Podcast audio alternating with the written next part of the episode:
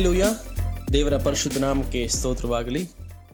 ದೇವರ ವಾಕ್ಯದ ಧ್ಯಾನಕ್ಕೋಸ್ಕರವಾಗಿ ನಮ್ಮ ಮನಸ್ಸುಗಳನ್ನು ಕೇಂದ್ರೀಕರಿಸೋಣ. ಇಲ್ಲಿಯವರೆಗೂ ನಾವು ದೇವರ ವಾಕ್ಯವನ್ನು ಕೇಳುತ್ತಾ ಬಂದಿದ್ದೇವೆ. ದೊಡ್ಡ ಮನೆಯ ಪಾತ್ರೆಗಳು ಎಂಬುವಂಥ ಆ ವಿಷಯದ ಮೇಲೆ ಅನೇಕ ವಿಚಾರಗಳನ್ನು ನಾವು ಕೇಳುತ್ತಾ ಬರುತ್ತಿದ್ದೇವೆ.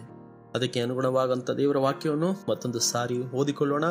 ಎರಡನೆಯ ತಿಮೋತೆಯನು ಎರಡನೆಯ ಅಧ್ಯಾಯ ಇಪ್ಪತ್ತನೇ ವಚನ.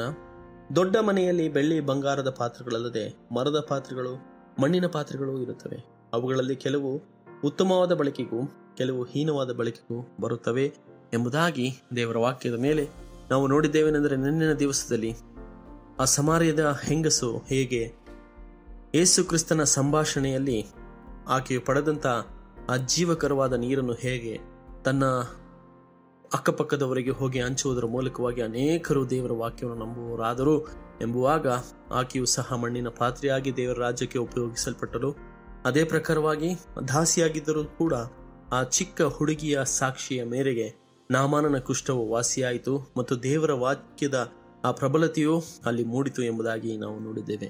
ಇನ್ನೊಂದು ಮಣ್ಣಿನ ಪಾತ್ರೆಯನ್ನು ಈ ಮುಂಚಾನೆ ಸಮಯದಲ್ಲಿ ನಾವು ನೋಡಿಕೊಳ್ಳೋಣ. ಅದಕ್ಕೆ ಅನುಗುಣವಾದಂಥ ವಾಕ್ಯವು ಲೂಕನ ಬರದ ಸುವಾರ್ತೆ ಎಂಟನೇ ಅಧ್ಯಾಯ ಇಪ್ಪತ್ತಾರರಿಂದ ಮೂವತ್ತು ಒಂದು, ಮೂವತ್ತೊಂಬತ್ತು ವಚನಗಳಲ್ಲಿ ಅಲ್ಲಿ ನಡೆಯುವಂಥ ಒಂದು ಸನ್ನಿವೇಶವನ್ನು ನಾವು ನೋಡುತ್ತೇವೆ. ನೀವು ಓದಿಕೊಂಡರೆ ಇನ್ನೂ ಹೆಚ್ಚಾಗಿ ಅರ್ಥ ಮಾಡಿಕೊಳ್ಳುವುದಕ್ಕೆ ಸಾಧ್ಯ ಎಂದು ನಾನು ಭಾವಿಸುತ್ತೇನೆ. ಇಲ್ಲಿ ನಡೆದಂತಹ ಆ ಸಂಗತಿ ಏನೆಂದರೆ ಏಸು ಕ್ರಿಸ್ತನು ಸಮುದ್ರವನ್ನು ದಾಟಿ ಆ ಗೆರೆಸಿನರ ಸೀಮೆಯಲ್ಲಿ ಕಾಲಿಡುತ್ತಾನೆ. ಆಗ ಒಬ್ಬ ಮನುಷ್ಯನನ್ನು ಆತನು ಎದುರುಗೊಳ್ಳುತ್ತಾನೆ. ಆ ಮನುಷ್ಯನ ಸ್ಥಿತಿ ಹೇಗಿರುತ್ತದೆ ಅಂದರೆ ಅವನು ಅನೇಕ ದೆವ್ವಗಳ ಕಾಟದಿಂದ ಹಿಡಿದಲ್ಪಟ್ಟಂಥವನಾಗಿ ಅವನಲ್ಲಿ ಅನೇಕ ದೆವ್ವಗಳು ಅವನ ಶರೀರವನ್ನು ಹೊಕ್ಕಿದ ಕಾರಣ ಅವನ ಸ್ಥಿತಿಯು ಬಹಳ ಭಯಂಕರವಾಗಿರುತ್ತದೆ. ಪ್ರೇರಣೆ ನೆನೆಸಿಕೊಳ್ಳದೆ ಒಂದು ದೆವ್ವವನ್ನು ಹಿಡಿಯುವುದಾದರೆ ಮನುಷ್ಯನ ಸ್ಥಿತಿಯು ಏನಾಗುತ್ತದೆ? ಆದರೆ ಅನೇಕ ದೆವ್ವಗಳಿಂದ ಇವನನ್ನು ಹಿಡಿದಿರುವುದಾದರೆ ಅವನ ಸ್ಥಿತಿಯು ಹೇಗಿರುತ್ತದೆ? ಅವನು ಸರಪಣೆಗಳಿಂದ ಕಟ್ಟಿದರೂ ಸಹ ಅವನನ್ನು ಕಟ್ಟುವುದಕ್ಕೆ ಸಾಧ್ಯವಾಗುತ್ತಿರಲಿಲ್ಲ. ಮನುಷ್ಯರ ಆ ಸಂಪರ್ಕದಿಂದ ದೂರವಾಗಿ ತಳ್ಳಿ ಅವನು ಅಡವಿಯಲ್ಲಿಯೋ, ಗವಿಗಳಲ್ಲಿಯೋ, ಕಾಡಿನ ಪ್ರದೇಶದಲ್ಲಿಯೋ, ಕಡಿದಾದಂಥ ಆ ದಾರಿಗಳಲ್ಲಿಯೂ ಸಹ ಜೀವಿಸುವಂಥ ಆ ಪರಿಸ್ಥಿತಿಗೆ ಆತನು ಬಂದಿರುತ್ತಾನೆ. ಅವನಿಗೆ ಅವನ ಮೇಲೆ ಸ್ವಾಧೀನತೆ ಇಲ್ಲ. ದೆವ್ವಗಳು ಅವನನ್ನು ಆಳುತ್ತಿರುತ್ತವೆ. ಇಂತಹ ಸಮಯದಲ್ಲಿ ಆತನು ಮನುಷ್ಯರಿಂದ ತಳ್ಳಿಲ್ಪಟ್ಟಂಥವನಾಗಿ, ಎಲ್ಲ ಮನುಷ್ಯರಿಂದ ದೂರ ಪಟ್ಟಂಥವನಾಗಿ ಸಾವನ್ನು ಎದುರು ನೋಡುತ್ತಿರುವಂತಹ ಸಮಯದಲ್ಲಿ, ಈ ಸಮಯದಲ್ಲಿ ಆತನು ನೋಡುತ್ತಾನೆ ಯಾರನೆಂದರೆ ಯೇಸು ಕ್ರಿಸ್ತನನ್ನು ಎದುರುಗೊಳ್ಳುತ್ತಾನೆ. ಆಗ ಯೇಸು ಕ್ರಿಸ್ತನ ಬಾಯಿಂದ ಬಂದಂಥ ಒಂದೇ ಒಂದು ಮಾತು, ನಿನ್ನ ಹೆಸರು ಏನು? ಎಂದು ಹೇಳುವಾಗ, ದಂಡು ಎಂದು ಆ ದೆವ್ವವು ಉತ್ತರ ಕೊಡುತ್ತದೆ. ಆ ಮನುಷ್ಯನಲ್ಲಿ ಉತ್ತರ ಕೊಡುವಂಥ ಶಕ್ತಿಯೂ ಇಲ್ಲ. ಆಗ ಏನಾಗುತ್ತದೆ ಅಂದರೆ ನೀನು ಬಿಟ್ಟು ಹೋಗು ಎಂದು ಹೇಳಿದಂಥ ಆ ಮಾತಿಗೆ ಆ ದೆವ್ವಗಳೆಲ್ಲವೂ ಸಹ ಆ ಅನುಮತಿಯನ್ನು ಕೇಳಿ ಹಂದಿಗಳ ಗುಂಪಿನಲ್ಲಿ ಹೋಗಿ ಅವುಗಳು ಹೊಕ್ಕವು. ಆ ಸಮಯದಲ್ಲಿ ಏನಾಯ್ತೆಂದರೆ, ಎರಡು ಸಾವಿರ ಗಿಂತ ಹೆಚ್ಚಾಗಿರುವಂತಹ ಹಂದಿಗಳೆಲ್ಲವೂ ಸೋ, ಹೋಗಿ ಕಡಿದಾದಂಥ ಸ್ಥಳಕ್ಕೆ ಬಿದ್ದು ಎಲ್ಲವೂ ಪ್ರಾಣ ಉಸಿರುಗಟ್ಟಿ ಸತ್ತವು ಎಂಬುದಾಗಿ ನಾವು ನೋಡುತ್ತೇವೆ. ಆದರೆ ಆ ಉಸಿರುಗಟ್ಟಿ ಸತ್ತಂಥದ್ದು ಹಂದಿಗಳು ಮಾತ್ರ ಅಲ್ಲಿರುವಂಥ ದೆವ್ವಗಳು ಸಾಯಲಿಲ್ಲ. ಯಾಕಂದರೆ ಉಸಿರುಗಟ್ಟಿಸುವುದಕ್ಕೆ ದೆವ್ವಕ್ಕೆ ಅದು ಉಸಿರಾಡುವಂಥದ್ದಲ್ಲ. ಆ ಸಮಯದಲ್ಲಿ ಏನಾಯ್ತಂದರೆ ದೇವರು ನೋಡಿದಂಥ ಕಾರ್ಯವು ನೀವು ಬಹಳ ಗುಬ್ಬಿಗಳಿಗಿಂತ ಹೆಚ್ಚಿನವರು ಎಂದು ಹೇಳುವಂಥ ವಾಕ್ಯದ ಪ್ರಕಾರವಾಗಿ ಇಲ್ಲಿ ದೇವರು ಒಂದು ಮತ್ತೊಂದು ಸಾರಿ ರುಜುವಾತು ಮಾಡುತ್ತಾರೆ ಆ ಎರಡು ಸಾವಿರ ಜೀವವುಳ್ಳ ಆ ಹಂದಿಗಳಿಗಿಂತ ಮನುಷ್ಯರಿಂದ ತಳ್ಳಲ್ಪಟ್ಟಿರುವಂಥ ಈ ಮನುಷ್ಯನು ನನಗೆ ಬೇಕು. ಇವನ ಆತ್ಮನು ಆತ್ಮವು ನನಗೆ ಬೇಕು ಎಂಬುದಾಗಿ ಆ ಸಮಯದಲ್ಲಿ ದೇವರ ವಾಕ್ಯವು ಅಲ್ಲಿ ಕಾರ್ಯ ಮಾಡಿದಂತ ನಾವು ನೋಡುತ್ತೇವೆ. ಆಗ ಅವನು ಸ್ವಸ್ಥ ಬುದ್ಧಿ ಉಳ್ಳಂಥವನಾಗಿ ಕೂತಿರುವಾಗ ಗೆರೆಸೇನರ ಸೀಮೆಯಲ್ಲಿರುವಂಥ ಎಲ್ಲಾ ಜನರು ಬರುತ್ತಾರೆ.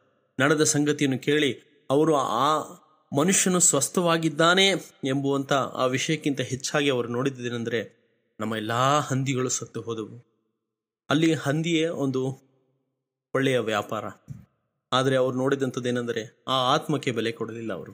ಅವರ ಸಾವನ್ನು ಇದು ನೋಡಿದ ಇರಬಹುದಾಗಿತ್ತು ಆದರೆ ಅವರು ನೋಡಿದಂಥದ್ದು ಆತ್ಮದ ಬೆಲೆಯಲ್ಲ. ಎರಡು ಸಾವಿರ ಆ ಹಂದಿಗಳು ಸತ್ತ ಕಾರಣ ಅವರಿಗೆ ಬಹಳ ನಷ್ಟವಾಯಿತೆಂದು. ಈ ಸಮಯದಲ್ಲಿ ನಾವು ಪ್ರೇರೆ ಒಂದು ಸ್ವಲ್ಪವಾಗಿ ನಮ್ಮ ಜ್ಞಾನವನ್ನು ಈ ಕಡೆಗೆ ತಿರುಗಿಸೋಣ. ನಮ್ಮ ಜೀವಿತದಲ್ಲಿ ಯಾರಾದರೂ ಒಳ್ಳೆಯದನ್ನು ಮಾಡಿದರೆ ನಾವು ನಮ್ಮ ಮನೆಯಿಂದ ಬಿಟ್ಟು ಹೋಗಿ ಎಂದು ಯಾರನ್ನು ಹೇಳುವುದಿಲ್ಲ. ದಯಮಾಡಿ ಬನ್ನಿ ಎಂದು ನಾವು ಅವನ್ನು ಉಪಚರಿಸುತ್ತೇವೆ. ಆದರೆ ಈ ಊರಿನವರು ಏನು ಮಾಡ್ತಾರೆ ನೋಡಿರಿ? ಆ ಮನುಷ್ಯನು ಸ್ವಸ್ಥವಾಗದಂಥ ಒಂದು ದೊಡ್ಡ ಮಾತು ಕಾರ್ಯವು ನಡೆದರೂ ಸಹ ಯೇಸು ಕ್ರಿಸ್ತನು ನೀವು ನಮ್ಮ ಸೀಮೆಯನ್ನು ಬಿಟ್ಟು ಹೋಗಬೇಕೆಂದು ಕೇಳಿಕೊಳ್ಳುತ್ತಾನೆ.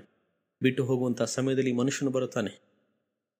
ದೇವರೇ, ನಾನು ನಿನ್ನನ್ನು ಹಿಂಬಾಲಿಸುತ್ತೇನೆ ಅಂತ ಹೇಳ್ತಾನೆ. ಆದರೆ ಯೇಸು ಕ್ರಿಸ್ತನು ಮಾಡಿದಂಥ ಕಾರ್ಯವನ್ನು ನೋಡಿರಿ. ಅನೇಕರನ್ನು ನನ್ನನ್ನು ಹಿಂಬಾಲಿಸು ಹಿಂಬಾಲಿಸು ಹೇಳಿದಂಥ ಅನೇಕ ಬೇರೆ ವಿಷಯಗಳನ್ನು ನೋಡುತ್ತೇವೆ.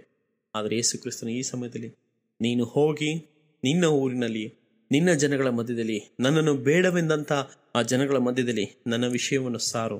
ನಿನಗೆ ಆದಂಥ ಒಳ್ಳೆಯದನ್ನು ತಿಳಿಸು ಎಂಬುದಾಗಿ ಒಂದು ಮಣ್ಣಿನ ಪಾತ್ರೆಯಾಗಿ ಪರಿವರ್ತಿಸಿ ನೀನು ಹೋಗಿ ಸಾಕ್ಷಿಯಾಗಿ ಜೀವಿಸು ಎಂಬುದಾಗಿ ಕಳಿಸುತ್ತಾನೆ ಮತ್ತು ಅದೇ ರೀತಿಯಾಗಿ ಆ ಮನುಷ್ಯನು ಮಾಡಿದನು ಎಂಬುದಾಗಿ ನಾವು ನೋಡುತ್ತೇವೆ. ಪ್ರಿಯರೇ, ಯಾರಿಗೂ ಕೆಲಸಕ್ಕೆ ಬಾರದಂಥ ಆ ಮನುಷ್ಯನನ್ನು ದೇವರು ಒಂದು ಮಣ್ಣಿನ ಪಾತ್ರೆಯಾಗಿ ಮಾರ್ಪಡಿಸಿ ಆತನಲ್ಲಿ ಆತನ ವಾಕ್ಯವನ್ನು ಇಟ್ಟು ಸಾರುವುದಕ್ಕೋಸ್ಕರವಾಗಿ ಕಳಿಸಿದನು ನಾವು ಸಹ ಮಣ್ಣಿನ ಪಾತ್ರೆಗಳಾಗಿ ದೇವರ ರಾಜ್ಯಕ್ಕೆ ಉಪಯೋಗಿಸುವಾಗುವಂಥ ಸಮಯವು ಇವತ್ತೇ, ಹಿಂದೆ, ಈ ಸಮಯವೇ, ಅದಕ್ಕೆ ಸಮಯವು ಹೆಚ್ಚಾಗಿಲ್ಲ ಎಂದು ನಾನು ತಿಳಿದುಕೊಳ್ಳುತ್ತೇನೆ. ದೇವರ ವಾಕ್ಯದ ಮೂಲಕವಾಗಿ ನಿಮ್ಮನ್ನು ಆಶ್ವಸಿಲಿ ಪ್ರಾರ್ಥನೆ ಮಾಡಿಕೊಳ್ಳೋಣ, ನಮ್ಮ ರಕ್ಷಕನಾದ ದೇವರೇ, ಆ ಮನುಷ್ಯನಿಗೆ ತೋರಿಸಿದಂಥ ಆ ಕೃಪೆಯ ಪ್ರಕಾರವಾಗಿ ಈ ವಾಕ್ಯವನ್ನು ಕೇಳುತ್ತಿರುವಂಥ ಪ್ರತಿಯೊಬ್ಬೊಬ್ಬರಿಗೂ ಕೃಪೆಯನ್ನು ಅನುಗ್ರಹಿಸಿ, ಒಂದು ದೊಡ್ಡ ಕಾರ್ಯಗಳಿಗೋಸ್ಕರವಾಗಿ ನಾವೆಲ್ಲರೂ ನಿನ್ನ ರಾಜ್ಯಕ್ಕೆ ಉಪಯುಕ್ತವಾಗುವಂತೆ ಸಹಾಯ ಮಾಡು ಯೇಸುವಿನ ನಾಮದಲ್ಲಿ ಬಿಡುತ್ತೇವೆ ಆಮೇಲೆ